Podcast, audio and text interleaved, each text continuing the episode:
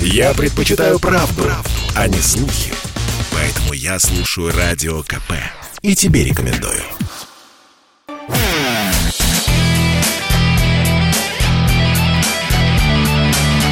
Настоящий хит-парад. Хит На радио «Комсомольская правда». Подводим итоги хит-парада. Ну что, победитель, выходи. Что, что нового? Чувак, что нового, чувак? Друзья, настоящий хит-парад. Вышел новый альбом. Называется он «Выход в город». Noise MC наконец-то сделал подарок для всех поклонников, для всех поклонников своего творчества и для людей, которые любят музыку. И Noise с нами сегодня в прямом эфире. Иван Алексеев, Noise MC. Э, Иван, приветствую вас. Здравствуйте. Да, всем привет. Дедушка и бабушка, привет отдельный вам обязательно. Это само собой, и мы тоже и бабушку, и дедушку Ивана приветствуем. Э, Вань, скажите, пожалуйста, вот альбом вышел, э, долго ждали пластинку, кстати, год прошел с э, презентации Voyager 1, мы ставили эту песню, и вот, наконец-таки, полноценный альбом ощущение человека, опустошенность, радость, оптимизм, любой, вы лучше подбираете слова, чем я. А, дело в том, что пока что ни одно из этих чувств э, не удалось испытать в полной мере, э, ввиду того, что та часть альбома, которая сейчас опубликована, это лишь его половина. То, что сейчас доступно на цифровых площадках под названием «Выход в город», это 10 треков из 20, а полная версия выйдет только 17 декабря.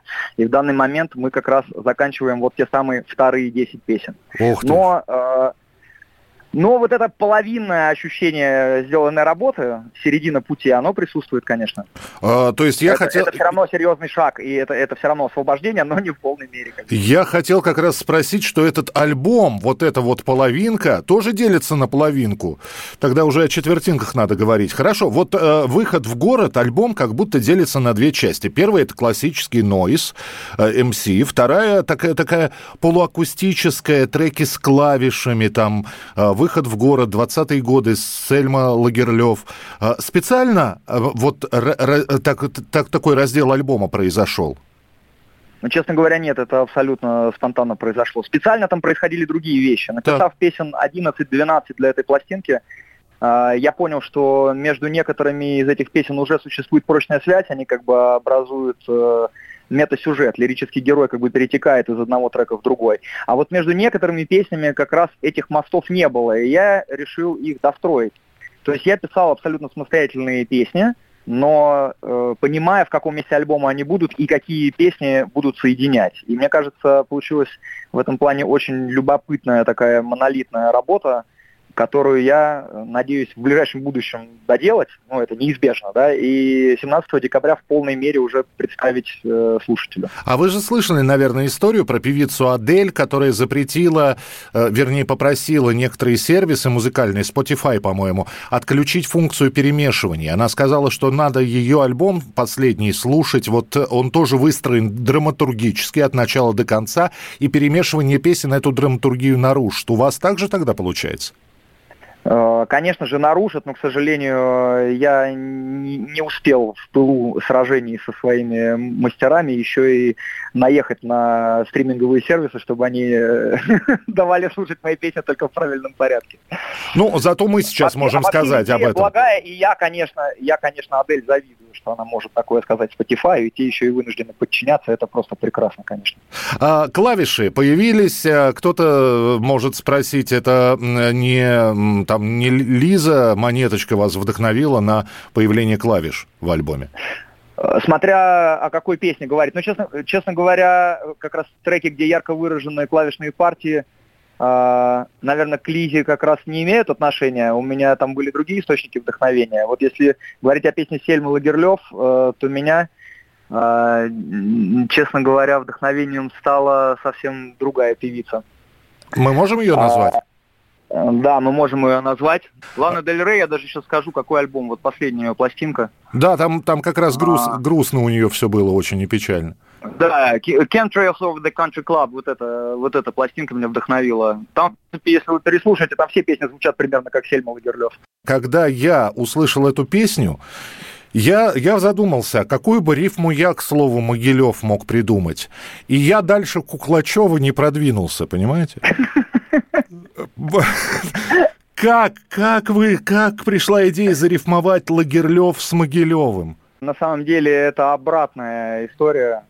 То есть э, сначала была Сельма Лагерлев, потому что гуси должны были перенести главную героиню в какой-то mm. небольшой город. Mm-hmm. Могилев э, пришел вслед за Сельмой а, и предварял ее напротив.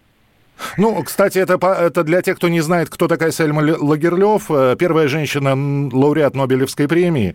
Ну и сказку про Нильса и диких гусей, наверное, многие смотрели и, и, и читали. Весь альбом, ну вот та половина, про которую вы говорите, а мы все-таки вот выход в город тогда будем считать половиной альбома, это то, что происходит здесь и сейчас.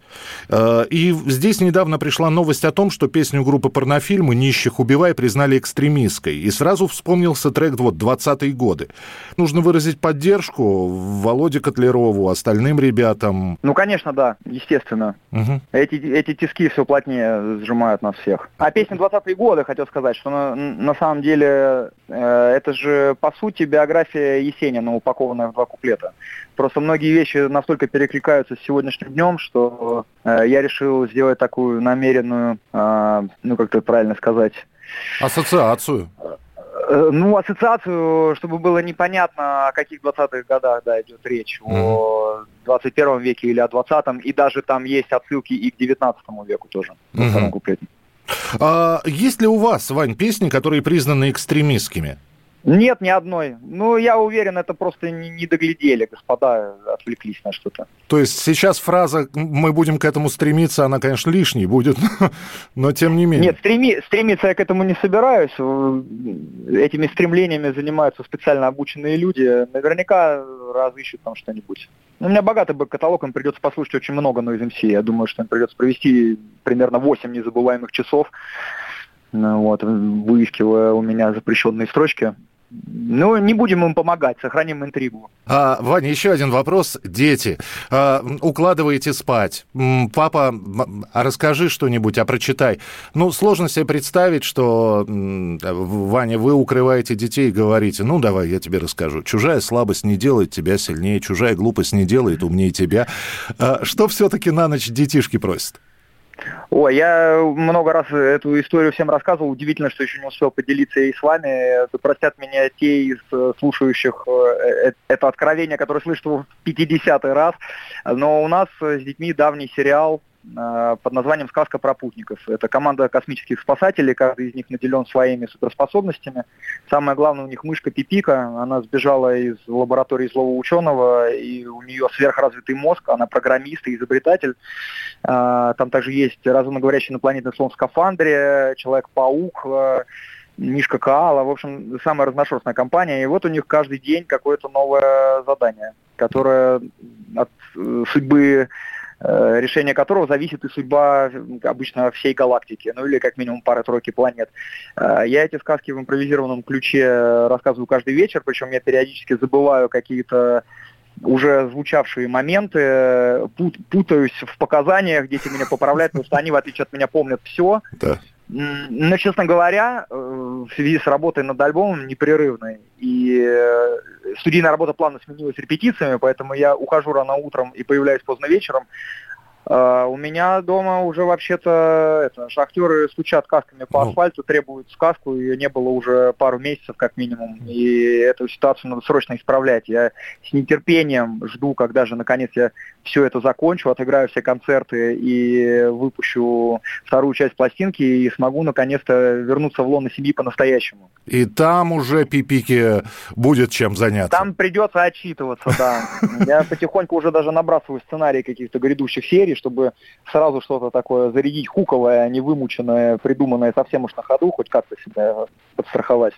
Ну что же, таков путь, скажем, космической фразой, таков путь. Вань, спасибо вам большое. Мы ждем тогда вторую часть альбома, еще раз, 17 декабря это будет? 17 декабря, да. Вань, крепко жмем руку и ждем новых песен уже. Спасибо вам огромное. Дедушка и бабушка, пока.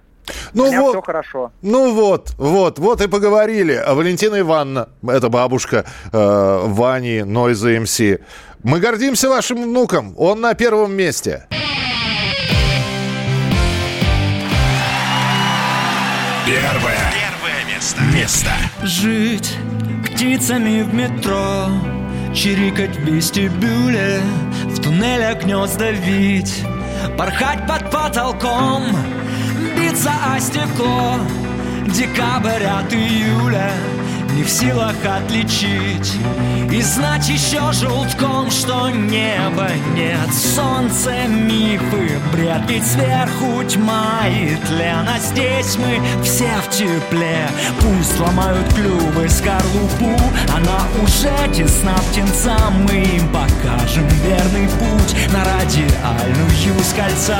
Мы разобьем их птичий ум Они не знают ни черта. Мы их научим есть из урны указатели читать. Быть птицами в метро Чирикать в вестибюле В туннелях гнезда бить